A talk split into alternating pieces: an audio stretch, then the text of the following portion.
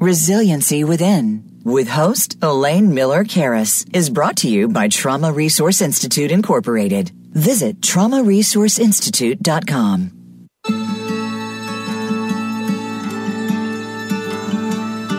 Welcome to Resiliency Within, featuring your host, Elaine Miller-Karris. In unprecedented times, our beliefs and well-being are put to the test. When we take the things we've learned in life and look at challenges in a whole new way, we learn to develop resiliency, which can then be used to promote healing and personal strength. Now, here is Elaine Miller-Karris. Welcome to Resiliency Within. I'm your host, Elaine Miller-Karris, and today's show is entitled Courageous Women and Resiliency twenty twenty-two. The question of courage has been in the minds of many of us of late, and for me, it was sparked by Cassidy Hutchinson's testimony in front of the January sixth Committee. Many have spoken about the bravery of people over the ages to speak about moral principles being breached when others kept silent. And when I saw her um, speak in front of the committee, I thought, my goodness, she's so young. You know, what does it, um, what, how do people like her um, speak her truth to power being so young? And so it started me on a kind of trajectory of talking, of thinking about this. And I was talking to Joy about it. And and also I, I kind of pulled out some of my favorite quotes about courage. And the first is from Franklin Delano Roosevelt, one of the past presidents of the United States of America. And he's, he said, courage is not the absence of fear, but rather the assessment that something else is more important than fear. And then the other one is from one of my favorite um, authors of all time, and just a person who was on a treasure of the planet, I will say, um, Maya Angelou, who said, courage is the most important of all the virtues, because without courage, you can't practice any other virtue consistently. You can practice, you can practice any virtue erratically, but nothing consistently without courage. So Miss Hutchinson's bravery and other and other women like civil rights leader Rosa Parks, you know, a very small, diminutive woman who yet said, no, I'm not going to move to the back of the bus. And again, I'm asking that question. I was asking that question of myself. Would I be as courageous as these two, these two women? Um, many of us, I think, can be driven by fear and have been in situations maybe where we kept silent, and maybe others when we didn't. But what what is it about some who can, in spite of great threat to their lives, summon their courage? So this, today's show will address the issue of courage, and we will address why connectedness is also important when we talk about courage. Now, Doctor Joy Miller has worked with the courageous women who experienced the imprisonment at Auschwitz. She will share the wisdom she learned about their courage and her own reflections of being a courageous, pioneering woman in the field of mental health and resiliency. She will also give us a peek preview of the conference Resiliency twenty twenty-two and why it is important for all of us to consider how do we cultivate our well-being and what are some of the things that we can do with intention to increase our well-being, which some people call resiliency. So let me tell you a little bit about Joy. And if you've listened to my show before, this is her third her third time with me. Um, I think she's been my most frequent guest, guest so far, Joy. I think that's, that is true. But she Wonderful. is an inter, internationally known licensed psychotherapist, professional trainer, and author. She's a leading authority on relationship issues and Holocaust studies. And Doctor Miller's work has been recognized by numerous organizations, including the National Association of Social Workers Citizen of the Year Award, the Center for the Prevention um, of Abuse, Peace Award for Individual Achie- Achievement, and the Y M C A Leadership Award. Joy, it is always a joy, to be redundant, to have you on the show. Um, and as we start, what's on your mind? What are you thinking about as we get started today?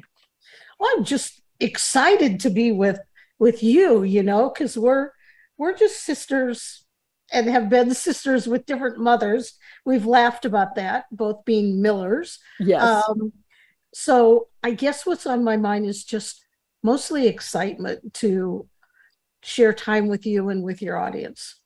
Well, I'm so excited to have you too. And so I'm going to start out with not an easy question. So you've heard what um, President Roosevelt said about his, what he thought courage um, is, and also Maya Angelou. So what has given your courage, good courage in your life, and how would you define courage? not an easy question for a beginning question. Elaine. No, I know. I'm I'm asking you those hard ones. You know, I often think about uh, the cowardly lion in The Wizard of Oz, right? He he wanted so much to have courage and he didn't think he had it. Then all of a sudden he did have it when it was when the people he cared about were threatened. And that overrode his fear of his own demise. So. Right. And that is the perfect opening, because for me, um, living in my community, um, within the Jewish community, um, there was always fear. And all I heard about was fear and what had happened to us and what I needed to do to ensure that it didn't happen again. And um, it seemed like fear was around me everywhere. I would go to Hebrew school, which if you're not Jewish, it's this torturous thing that you go and you learn how to read Hebrew, um, which was not something that was my, you know, reigning stardom. I'll tell you that. Uh, I think I was at the bottom of the class, but um, my my teachers both were interned in Auschwitz. They um, wore short sleeve shirts all the time. So their numbers always showed. And it felt like when you are nine, ten, eleven, twelve, that it was always in my face. And it was there to remind me that I always had to be aware of what the possibilities were. You know, so, I'm just wondering, Joy, too, if you can just say what the numbers were, because there might be listeners that may not know what that is. What were the numbers? Those were the numbers that were tattooed on their arm of their number that were that was given to them in their concentration camp. Yes. And so they were etched in their arm. Um, so for me, fear brought out courage because I couldn't live in the fear. I was having nightmares every night of, if this happened again, what would I do? And so trying to be courageous. And as a young child, I think you try and come up with plans. So in my mind, I always thought, well, I have blonde hair. I have kind of bluish green eyes. I'll pass as an Aryan. I will be able to get through it. And then I started thinking about the people I love. And could I do that? Could I walk away from them? And so it was always this conflict. And so for me, I really do believe that courage came from fear. Um, and it was the same way for the scarecrow. Yes. And um, I found my courage. I had no choice because I couldn't live being in fear all the time. Yeah. So I had to face whatever. And that's what brought me to um, my doctoral work and my dissertation, because I needed to finish some of the unfinished business in my life. Well, and I think when we talk about courage, and I was I was really struck again by um, um, Miz Hutchinson's testimony, and it's kind of fitting into what you're saying, is I thought, wow, she, you know, clear. And this, I don't mean, as our listeners are hearing us talk, I don't mean this to be political. I really want, you know, whether, you know, whatever your political persuasion may be, is that, but I really wanted to say, why is this woman speaking up when others have not? And I think what you talk about is you come to this this time in your life when you're saying, well, do I want to be silent or not? And and so for her, I felt, you know, when I heard her talk about her values and beliefs, and when she heard that there was nothing, no protection for the vice president, that that was that crossed her beliefs and values about herself. And I guess what I'd call the rule of law. You know, I'm married to a judge, and you know, my husband and I are very different politically, and we've we've had some lively discussions. We've been married for like forty-eight years, but we've we've all, we have this core belief in the rule of law, and I felt that with Miz Hutchinson, that that was what you know was which why she could no longer do that. And then when I think of Rosa Parks, the immorality and injustice, um, and then she could no longer do that. And we could sit here and talk about many, many people that we've seen. You notice that I'm mentioning two women, and that doesn't mean that people who are um, uh, men haven't been courage, or I think there's a lot of courage right now being demonstrated by people that are transgender from the L G B T Q plus community because they're standing up, even knowing that their lives can be in, in danger because of who they are. And so I think we're seeing this in many, many different avenues. So I'm, I want to kind of segue into, I mean, if you have any thoughts about what I just said first, and then we'll talk a little bit about your research. Oh, no, I, I agree with everything that you, you basically said. And um, the word justice stood out to me, because inside me, there, there is this, um, this nagging feeling all the time about justice and fairness, and always worrying about um, helping other people. And I think that was a driving force as well um, for my courage, because it wasn't just for me. It was the connectedness to other people in my life and why I chose the path I did.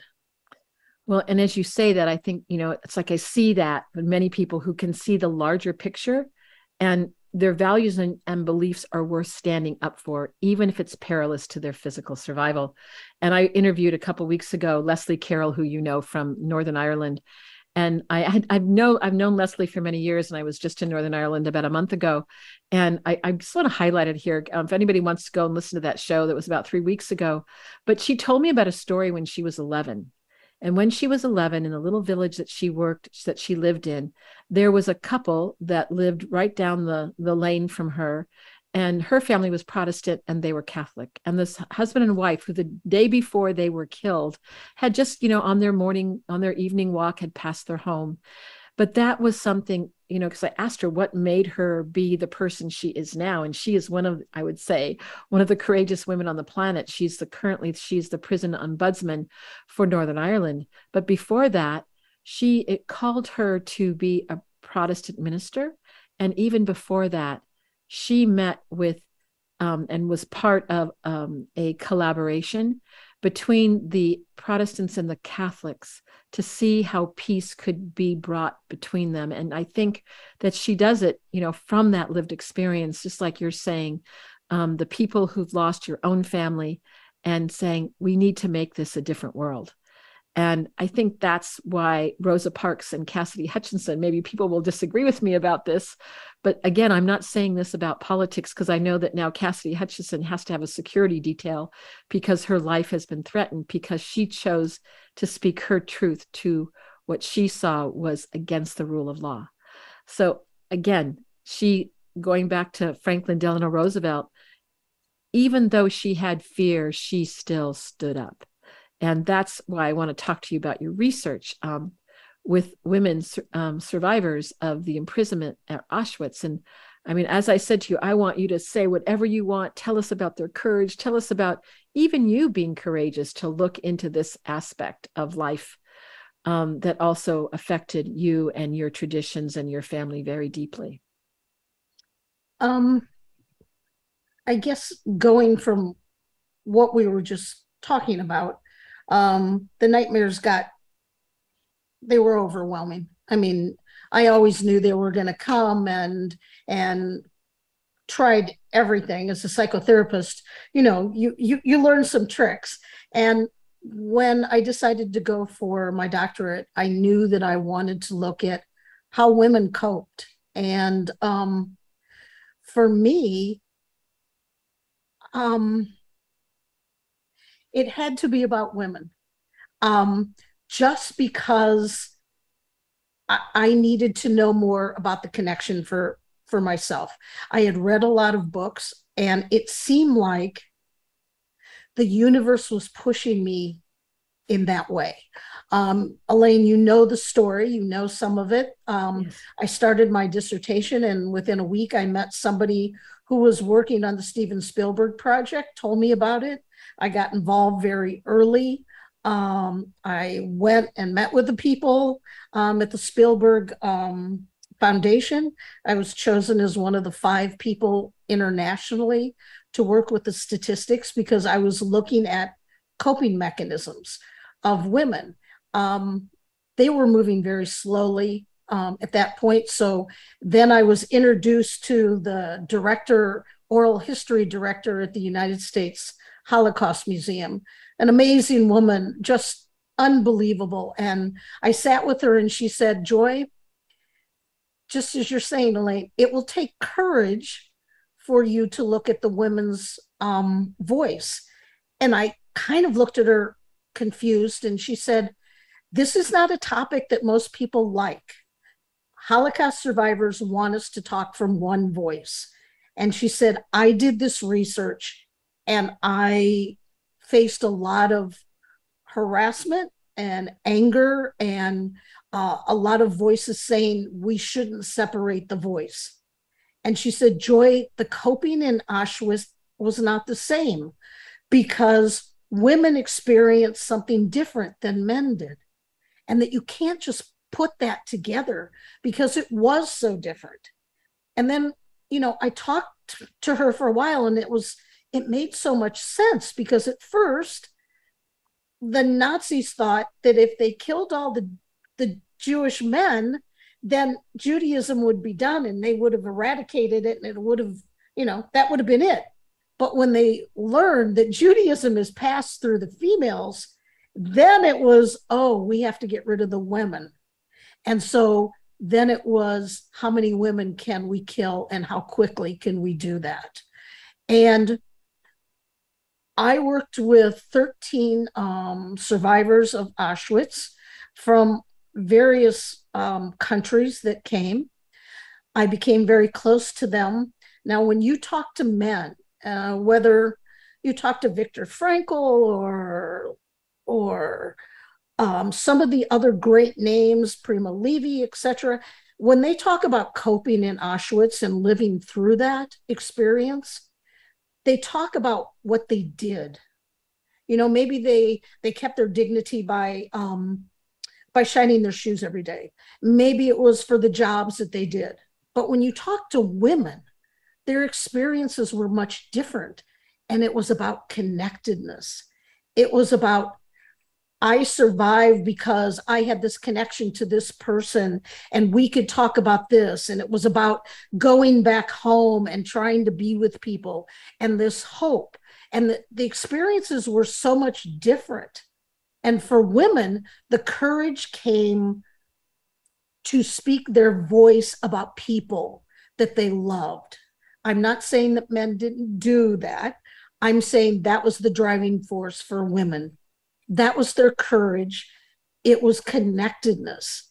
And you know, this other part of the story, when I started doing this conference, last year I asked five thousand people, what has gotten you through the pandemic? What have you used? How have you coped? And I did men and women. And the greatest majority of the people said that what they have survived, how they have survived, is because of connectedness, because of their family and friends. And it was overwhelming. And I think, well, I, you know, I would, as, you, as you're as you're talking about this, you know, in the two models that I've developed, the Trauma Resiliency Model and the Community Resiliency Model, we talk about survival responses. And there's the survival responses that we know: fight, flight, and there's freeze, when, you know, we immobility, we can't move. But we talk about tending and befriending. And tending and befriending comes from the work of Doctor Shelley Taylor. Um, I, I think she's at U C L A. And she's talked about, and this is primarily in women, it can be in men too. And I haven't seen any uh, research regarding non-binary individuals, but basically then the, the kind of survival imperative is to tend to others and befriend them. And that increases chances of survival. And if you think about what women do over the ages, right? They were in, in charge of protecting the children, protecting the social group. So when you tell me this, that little spark just said, well, of course, that's tending and befriending. And I really want to point out that there's some, there's another term in the literature that I personally do not like, and they call it fight, flight, freeze, and fawn. And fawning to me is kind of more pejorative, like almost um, denigrating feminist characteristics, feminine characteristics, that we um, over over care for others, and that's actually a maladaptive response. But when we think about, and one of our our community resiliency model teachers um, said to me once, "Really, Elaine, what I've learned from from your organization is that it's fight, flight, freeze, and friend." And I love that, right? And so I thought, I am going to adopt that. And that's the way we're going to talk about it, because that's what you're talking about. And so that is about a survival strategy that is about our well-being. And it also is about our courage. So that is exciting to think about that, that connection between what you found out and asking that question and also what you found out um, in Auschwitz and I with the Auschwitz survivors. So I don't know if you have a comment to make about that, but that's just really exciting to think about the connection. Well, for me, it was also exciting in that when I look at the research for males in Auschwitz, once again, they talked about what they did, what which we would call problem solving coping. Um, and it was about an action. Women did something emotional, so it was emotional focused. When I did this study last year, and I've been doing it this year with, with all of the participants as well. So now we're up to about seventy-five hundred people who have sent in responses. It's exciting to me to, to hear men say um, that the most important thing to them is family and friends. And they're not saying things like work or what I have achieved or doing this or that. It's truly about connections. And I think that moves us further along in some way, because I think now as a universe, we see the importance of this connectedness, and without it, we are nothing. Yeah. Well, and you know that I've asked that question. We actually had a conversation about this a, a couple of years ago, that I've asked that question everywhere I go. What uplifts you? What helps you get through? And I mean, basically people say family, friends. Um, that probably is the primary thing that people say. And that is, um, re uh, regardless of how people identify themselves, you know, non-binary men, women, um, that's what's important. And so when we think about courage, you know, the things that we stand up for, our values, our beliefs, it's not only about us as individuals, but the collective. And that's, you know, when I, and that's when I'm wondering, I mean, I'm, I'm not, I don't know if I know the answer to this more than a discussion about it, that if women tend to tend to tend and befriend more than males, is there something about the courage? Because people have been talking about that in the press. I've been reading, following some of it saying, huh, isn't that interesting that you've had some of the women of the, uh, administ the prior administration speaking up and talking about their truth to power regarding their values and beliefs, because it was it was greater than their political party. And so then it seems, oh, well, that would make sense what you're talking about, because that's about caring for your family, your children. And that gets me back to the rule of law again and the values of our democratic republic, right? So I'm just, it's, it's just fascinating to me to think about um, the interconnected to this when we talk about courage. Absolutely. And I think we all display courage in a different way. Maybe typically women show it through connectedness. I think for so many years, men have showed it through protection in a different way. Um, either way, it takes courage to stand up in any way.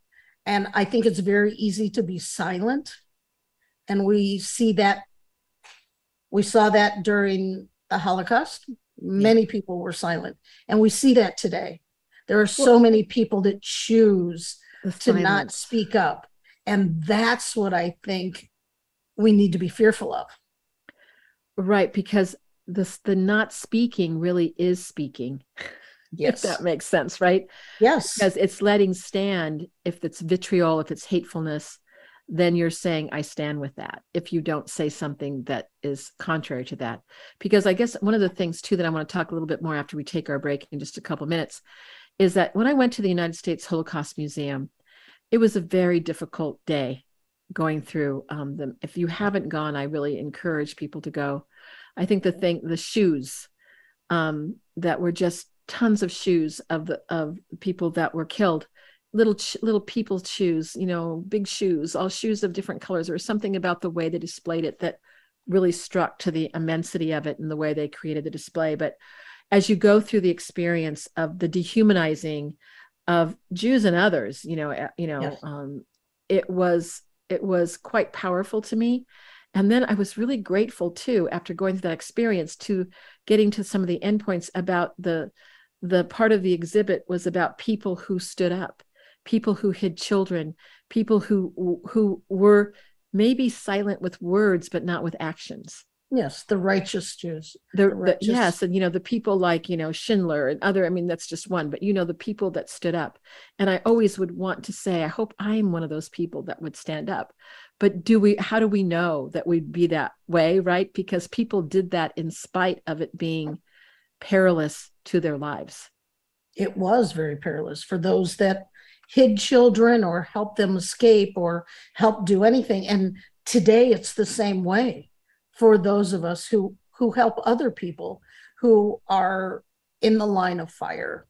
And it's what you do when you every week help the people in Ukraine, and you have not stopped. You No. are one of those people who stands up and never stops.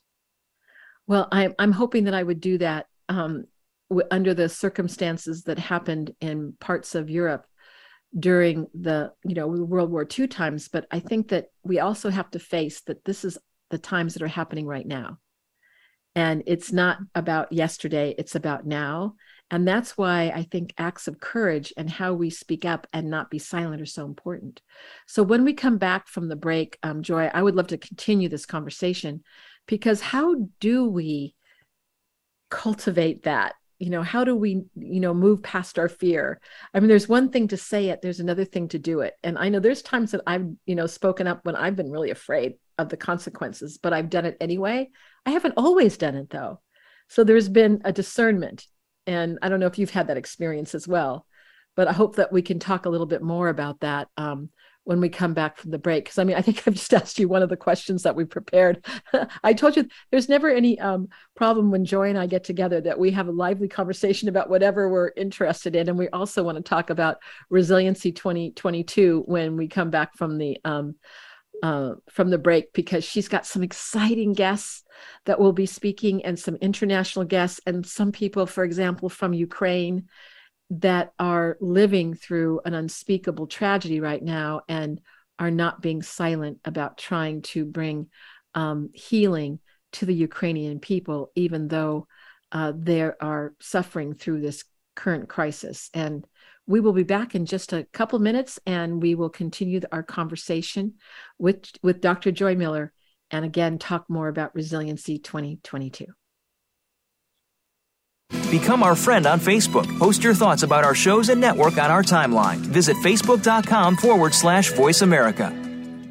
The Trauma Resource Institute is a nonprofit organization cultivating trauma-informed and resiliency-focused individuals and communities worldwide. Our mission is to take people from despair to hope.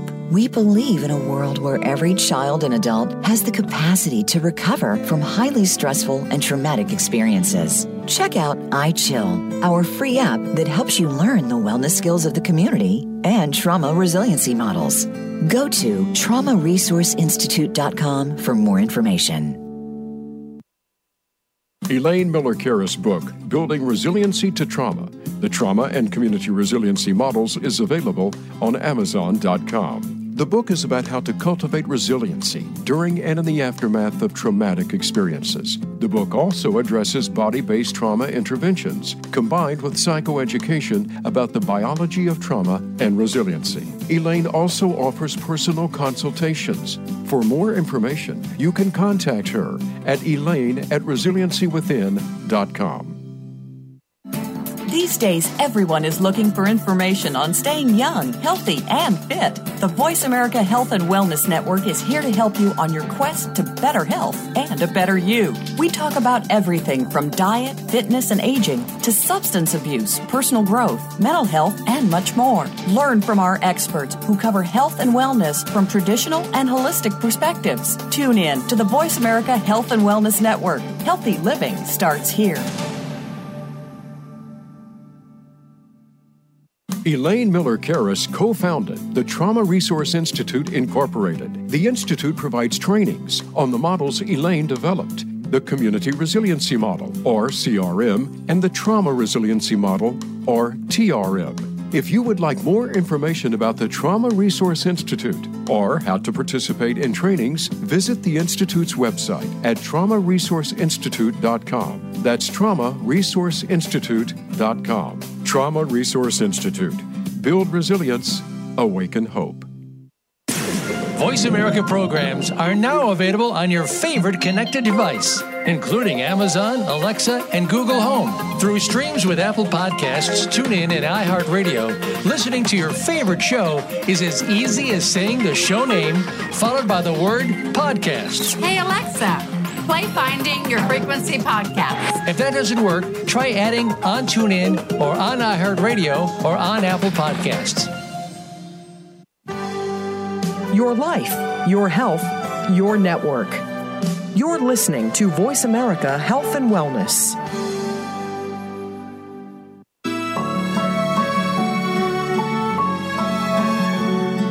This is Resiliency Within with Elaine Miller-Karris. To reach the show during our live broadcast, please call in to one eight six six, four seven two, five seven nine two. That's one eight six six, four seven two, five seven nine two. You may also send an email to Elaine at resiliency within dot com.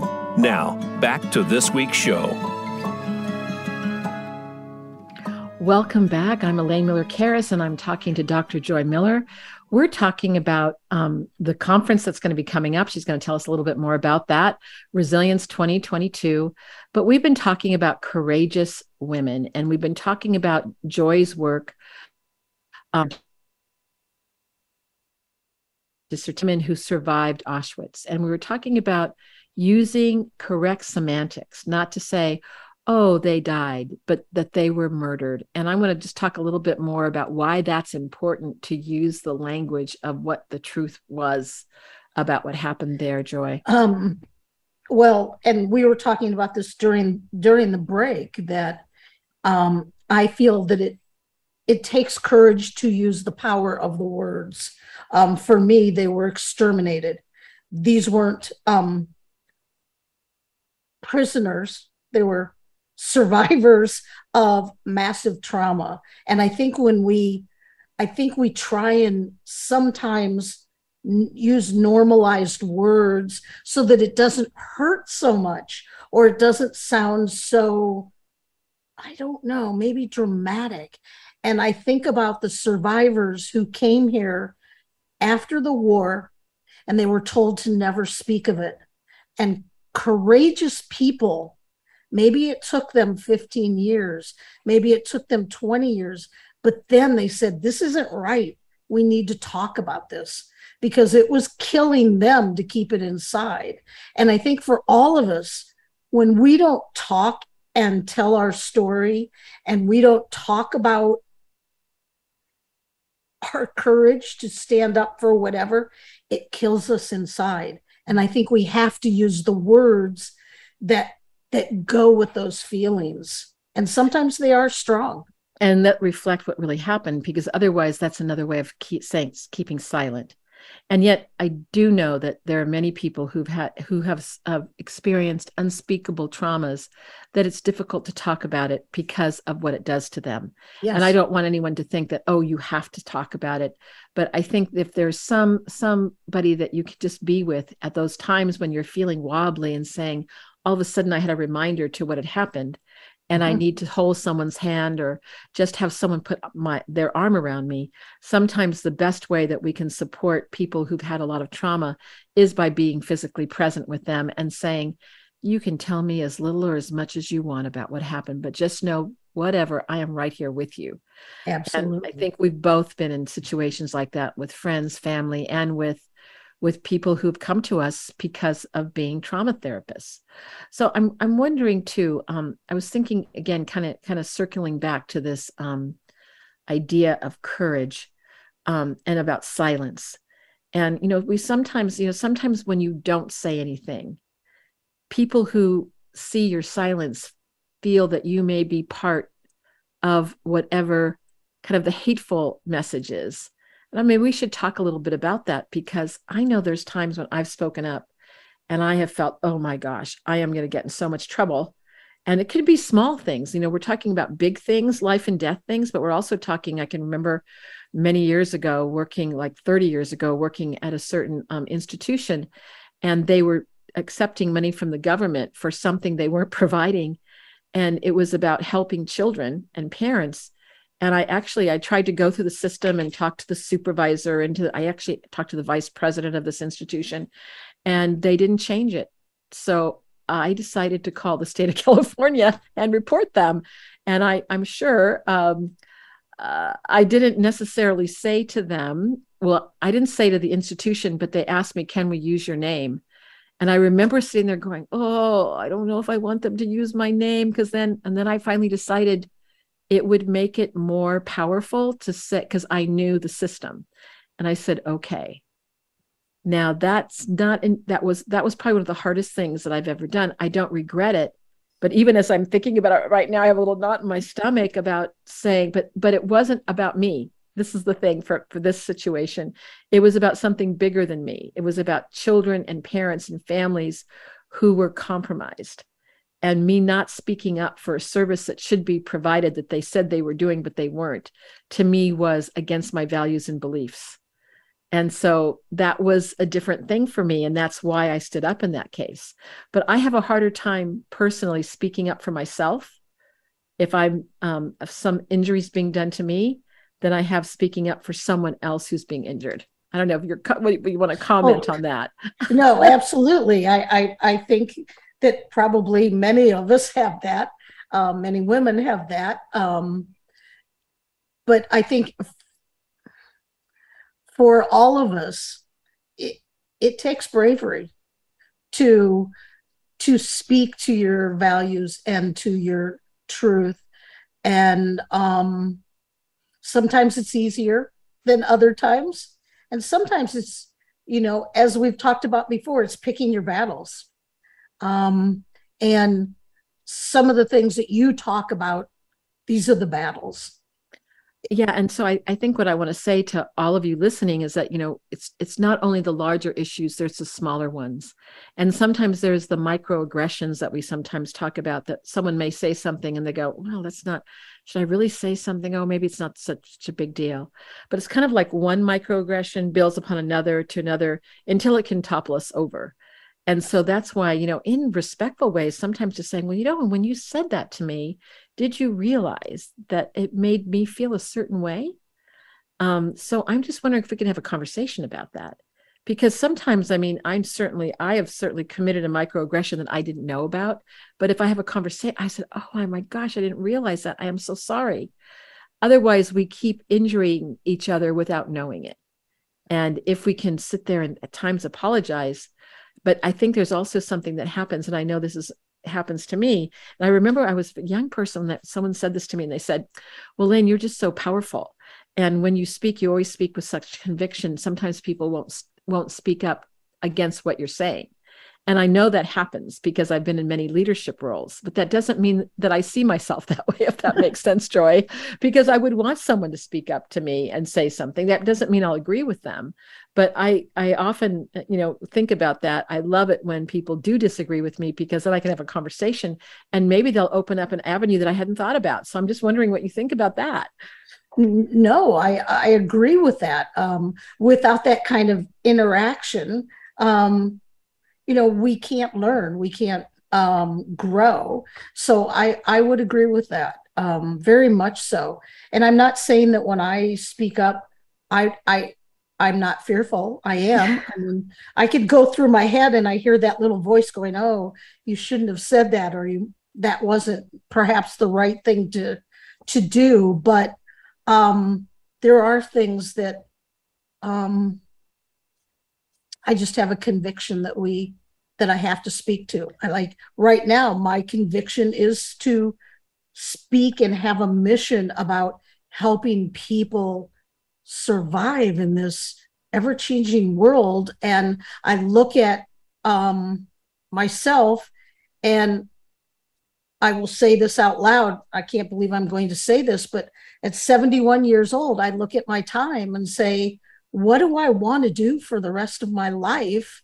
And yes, I could sit on a beach and drink whatever, even though I don't drink. But um, but it, but for me, my life needs to be giving back at this point, because there were, we talked about this before the show, Elaine, there were people as a as a young leader who weren't there to help me.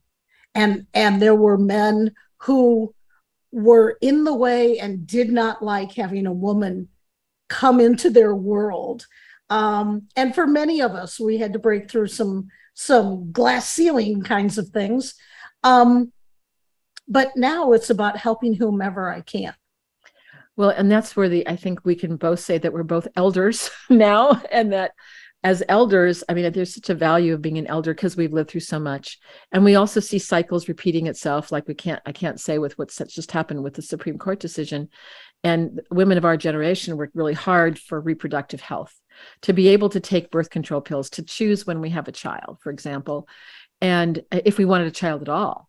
And that wasn't always the case. And that certainly led to having more choices and women being involved in more things where they could be decision makers and help use their wonderful brains um, in many different businesses that we've seen, you know, across the world, or seeing, you know, women like Margaret Thatcher, Prime Minister of the U K, um, or seeing um, different people that we may respect that have leadership positions that we can say, wow, that would have been impossible, you know, in the past. You know, there's even, I mean, my daughter, we were talking the other day, and she said, is it really true that in the seventies that Uh, women couldn't apply for credit cards without um, having permission of their their their their husbands? I said, I think that's true.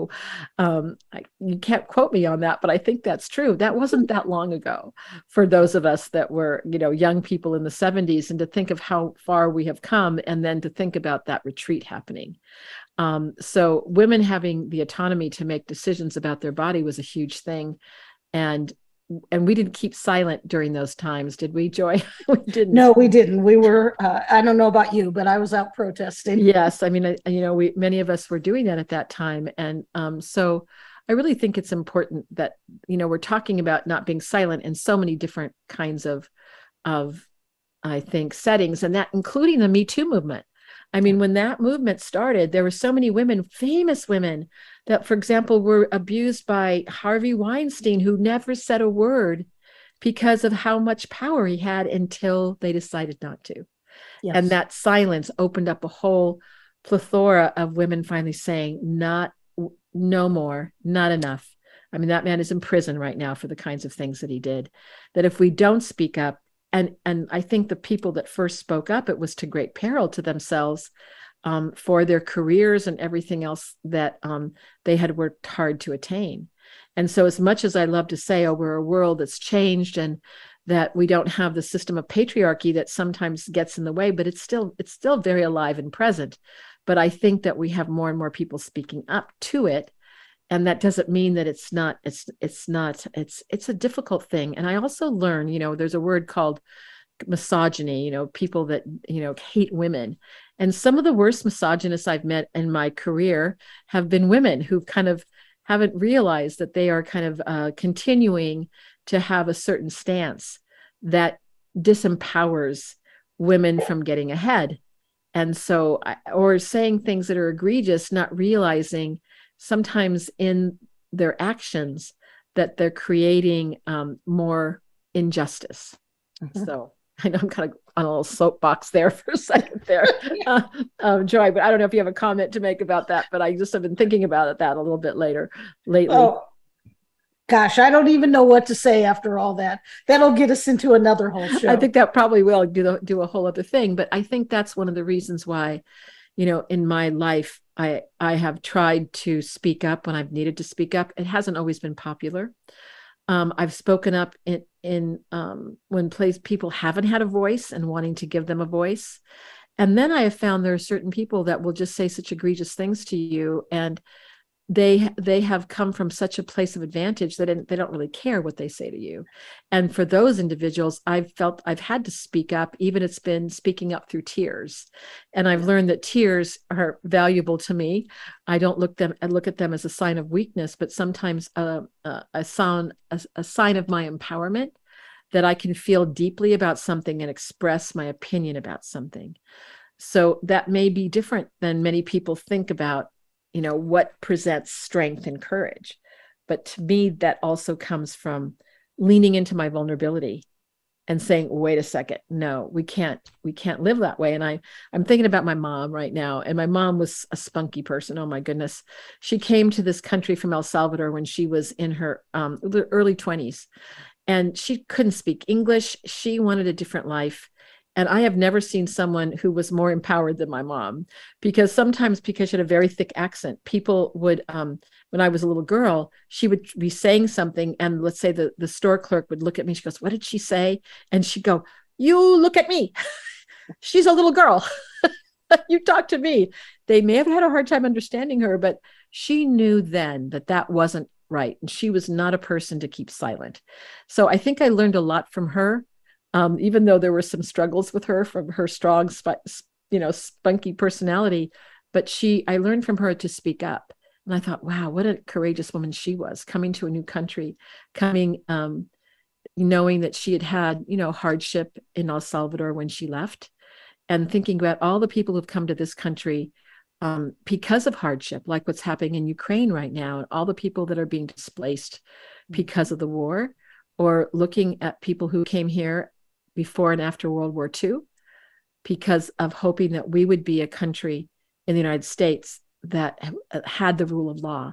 And I think that's one of the reasons why it's so important to me um, to have those protections. So anyway, that's kind of a little bit of a philosophy of Elaine. And I, I, I think I learned how to be an American from my mom more than my dad, who was born here, because she valued that in that way. So I don't know if you have any thoughts about that. Joy. I, I, I think there's strong women that obviously have led you to where you are. My mother was a very strong woman in her own way, um, usually by using humor, but um, you knew what what she meant. Well, and I think that brings us to the topic that is dear to both you and I, how we became friends, which is about your resiliency conference. And I really want to talk a little bit more about that, because now, how many years have you been doing this? Let's talk a little bit about the history and talk about this year and the things that you have in store for people. Well, this is actually our fourth year, but it's the third year that we've done a webinar, obviously because of COVID. But uh, its beginnings, when um, we were no longer able to do it live, um, we thought, how can we do this? The mission was um, to... to bring skills and strategies to people who were struggling um, in the world. And I remember um, when we talked about this, I thought, who can I call that would be a big name and that might help us out? And my first phone call was to Erin Brockovich, because I had I had met her before. She had done a, um, she was a speaker for uh, a program that I had. And I called her and said, I want to do this this webinar, and I want to talk to people who would donate their time and their talent to talk about resiliency and how they're coping. And I feel like I need some people that are celebrities that, you know, people would want to hear um, what they have to say. And she said, of course, Joy, I'll do it. Anything you want. And then I found that as I called other people like you or whomever, that people were willing to give of themselves, because the mission was all the same. We knew we were all struggling. We were all hurting. We were all grieving. We didn't know what to do. And so this connectedness um, grew. And the first year we had, um, I think we had sixty, we had participants from sixty-two countries that came to our conference, and we had thirty-five speakers. Last year, we had participants from one hundred eleven countries around the globe, hence the globe as my backdrop and, and my scarf. Um, and we had over seven thousand participants around the world. Okay, so Joy, it's really important, because I want to say this more than once, and we'll say it at the end of the program too. If people want to register for your Resiliency twenty twenty-two, which is on September ninth, twenty twenty-two, does it cost money? It is free. It's completely free. Okay, it's did you hear that? Completely free. It's four and a half hours. And this year we'll have forty-two speakers that will be uh, clinicians. There'll be musicians. There'll be famous people like Jewel or Arianna Huffington, or it could be uh, politicians like Dick Durbin. There will be forty-two different influencers that will speak.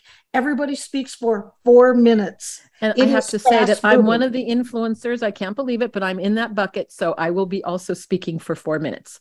Elaine is our first speaker, actually, after we, oh, we are talking to people from around the world. So we have speakers from Rwanda, Ireland, Jordan, Canada, Australia, Israel, and I know I'm missing some others. Um, but we really are getting more of a global feel, and we hope next year to actually broadcast from different countries around the world. So, so how do people I, register though? How do they, where do they go to register? Oh, that's a really, that's an important question, isn't it? Yes, it is, it is. So it's very easy. You go to resiliency and happiness dot com. So resiliency, you have to be able to spell resiliency, and happiness dot com. It's free. And what we did this year, because I know you have a global audience, our, our program is from twelve to four Eastern time. So for Australia, it is two in the morning. So what we do is we record the show, and everybody has a week to watch the show. So you can watch it at your leisure, and you're given a link to watch it so that you don't have to be up at two in the morning or four in the morning if you're living in Great Britain or who knows where, or Afghanistan. Um, we're It will be available to you. And I, I think that's an important part of this. No, and that's exci- an exciting part about it too. So I wanted to say resiliency and happiness dot com. Did I say that right? Correct. So I want to make sure that you go and sign up. Um, I have feel so honored to be part of the conference and to introduce some of the international speakers that have pe- been people that I've worked with around the globe. And um, and I also just want to say to you, Joy, I cannot believe we, we just have a few minutes left. It went by really fast this time. Really is that, fast. Um, I think it takes a lot of courage. I can't even imagine, because if, if you all remember, Erin Brockovich, uh, in case people don't know who she is, Julia Roberts won an Academy Award playing her in a, a very important movie.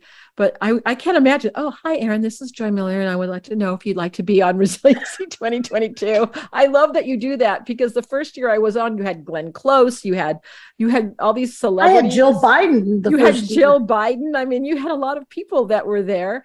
Um, and I'm just going, wow, this is just amazing. So um, I want you all to know that um, I respect Joy Miller so much. I really do look at you as a sister from another mother. And when I think of the work that you've done throughout the world and how inspired you were um, and still are by um, the women that you met who survived Auschwitz and the murder of so many people and children and all, and that you are working on behalf of all of us to cultivate well-being.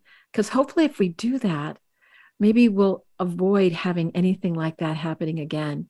And if any time is ripe right now, there's so much happening in the world that we need to remember what else is true. So I'm going to give you, please, what are the final words? We just have a couple minutes left. What do you want to leave our guests with today? I think it is about finding your courage to stand up for what you believe in and to speak out and to really empower yourself to be who you are, whether you're living wherever. It's to take that step and to speak your truth. Yeah. And that's what I hope for everyone. And I hope that our connectedness makes us all stronger. And and I think that I can't agree more. And Joy, thank you for that wisdom. Um, I'm I'm just so grateful to know you and know that in the last years of your life that you are not stopping and that you're continuing to remind us all what else is true. How can you maybe speak up when you've been, you've been afraid? What are the things that will prompt you to say, I can't be silent about this? Who knows? It could be speaking up to your child's teacher who's treated your child disrespectfully. Who knows what it is? But I think that if we show up, you know, in our best selves and say, no, enough is enough. Can't treat my kid that way, can't treat my family that way. No, this is not right. Just like Rosa Parks did, just like Cassidy Hutchinson did, no, I had to draw a line and take a risk because the consequences of not are too great.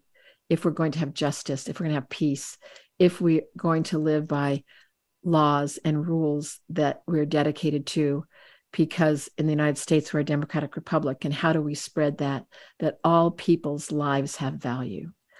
So I just want to say to my listeners, until we meet again, I'll be here again next week, next Monday. Um, we will yet have a number, another marvelous speaker who will talk to us about their life, their work, their courage, and how they're trying to change the world. So thank you so much, Joy. Thank you. Thank you so much. And I'm just going to say resilience and happiness dot com. Don't forget, come and sign up. A completely free conference with amazing presenters. Thank you. Thank you so much.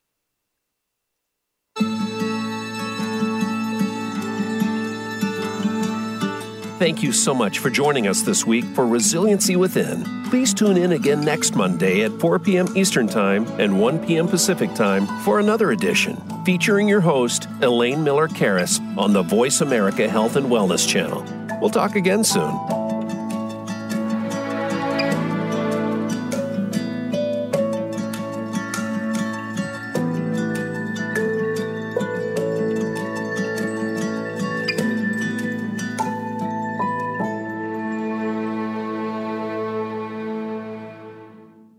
Resiliency Within, with host Elaine Miller-Karris, is brought to you by Trauma Resource Institute Incorporated. Visit trauma resource institute dot com.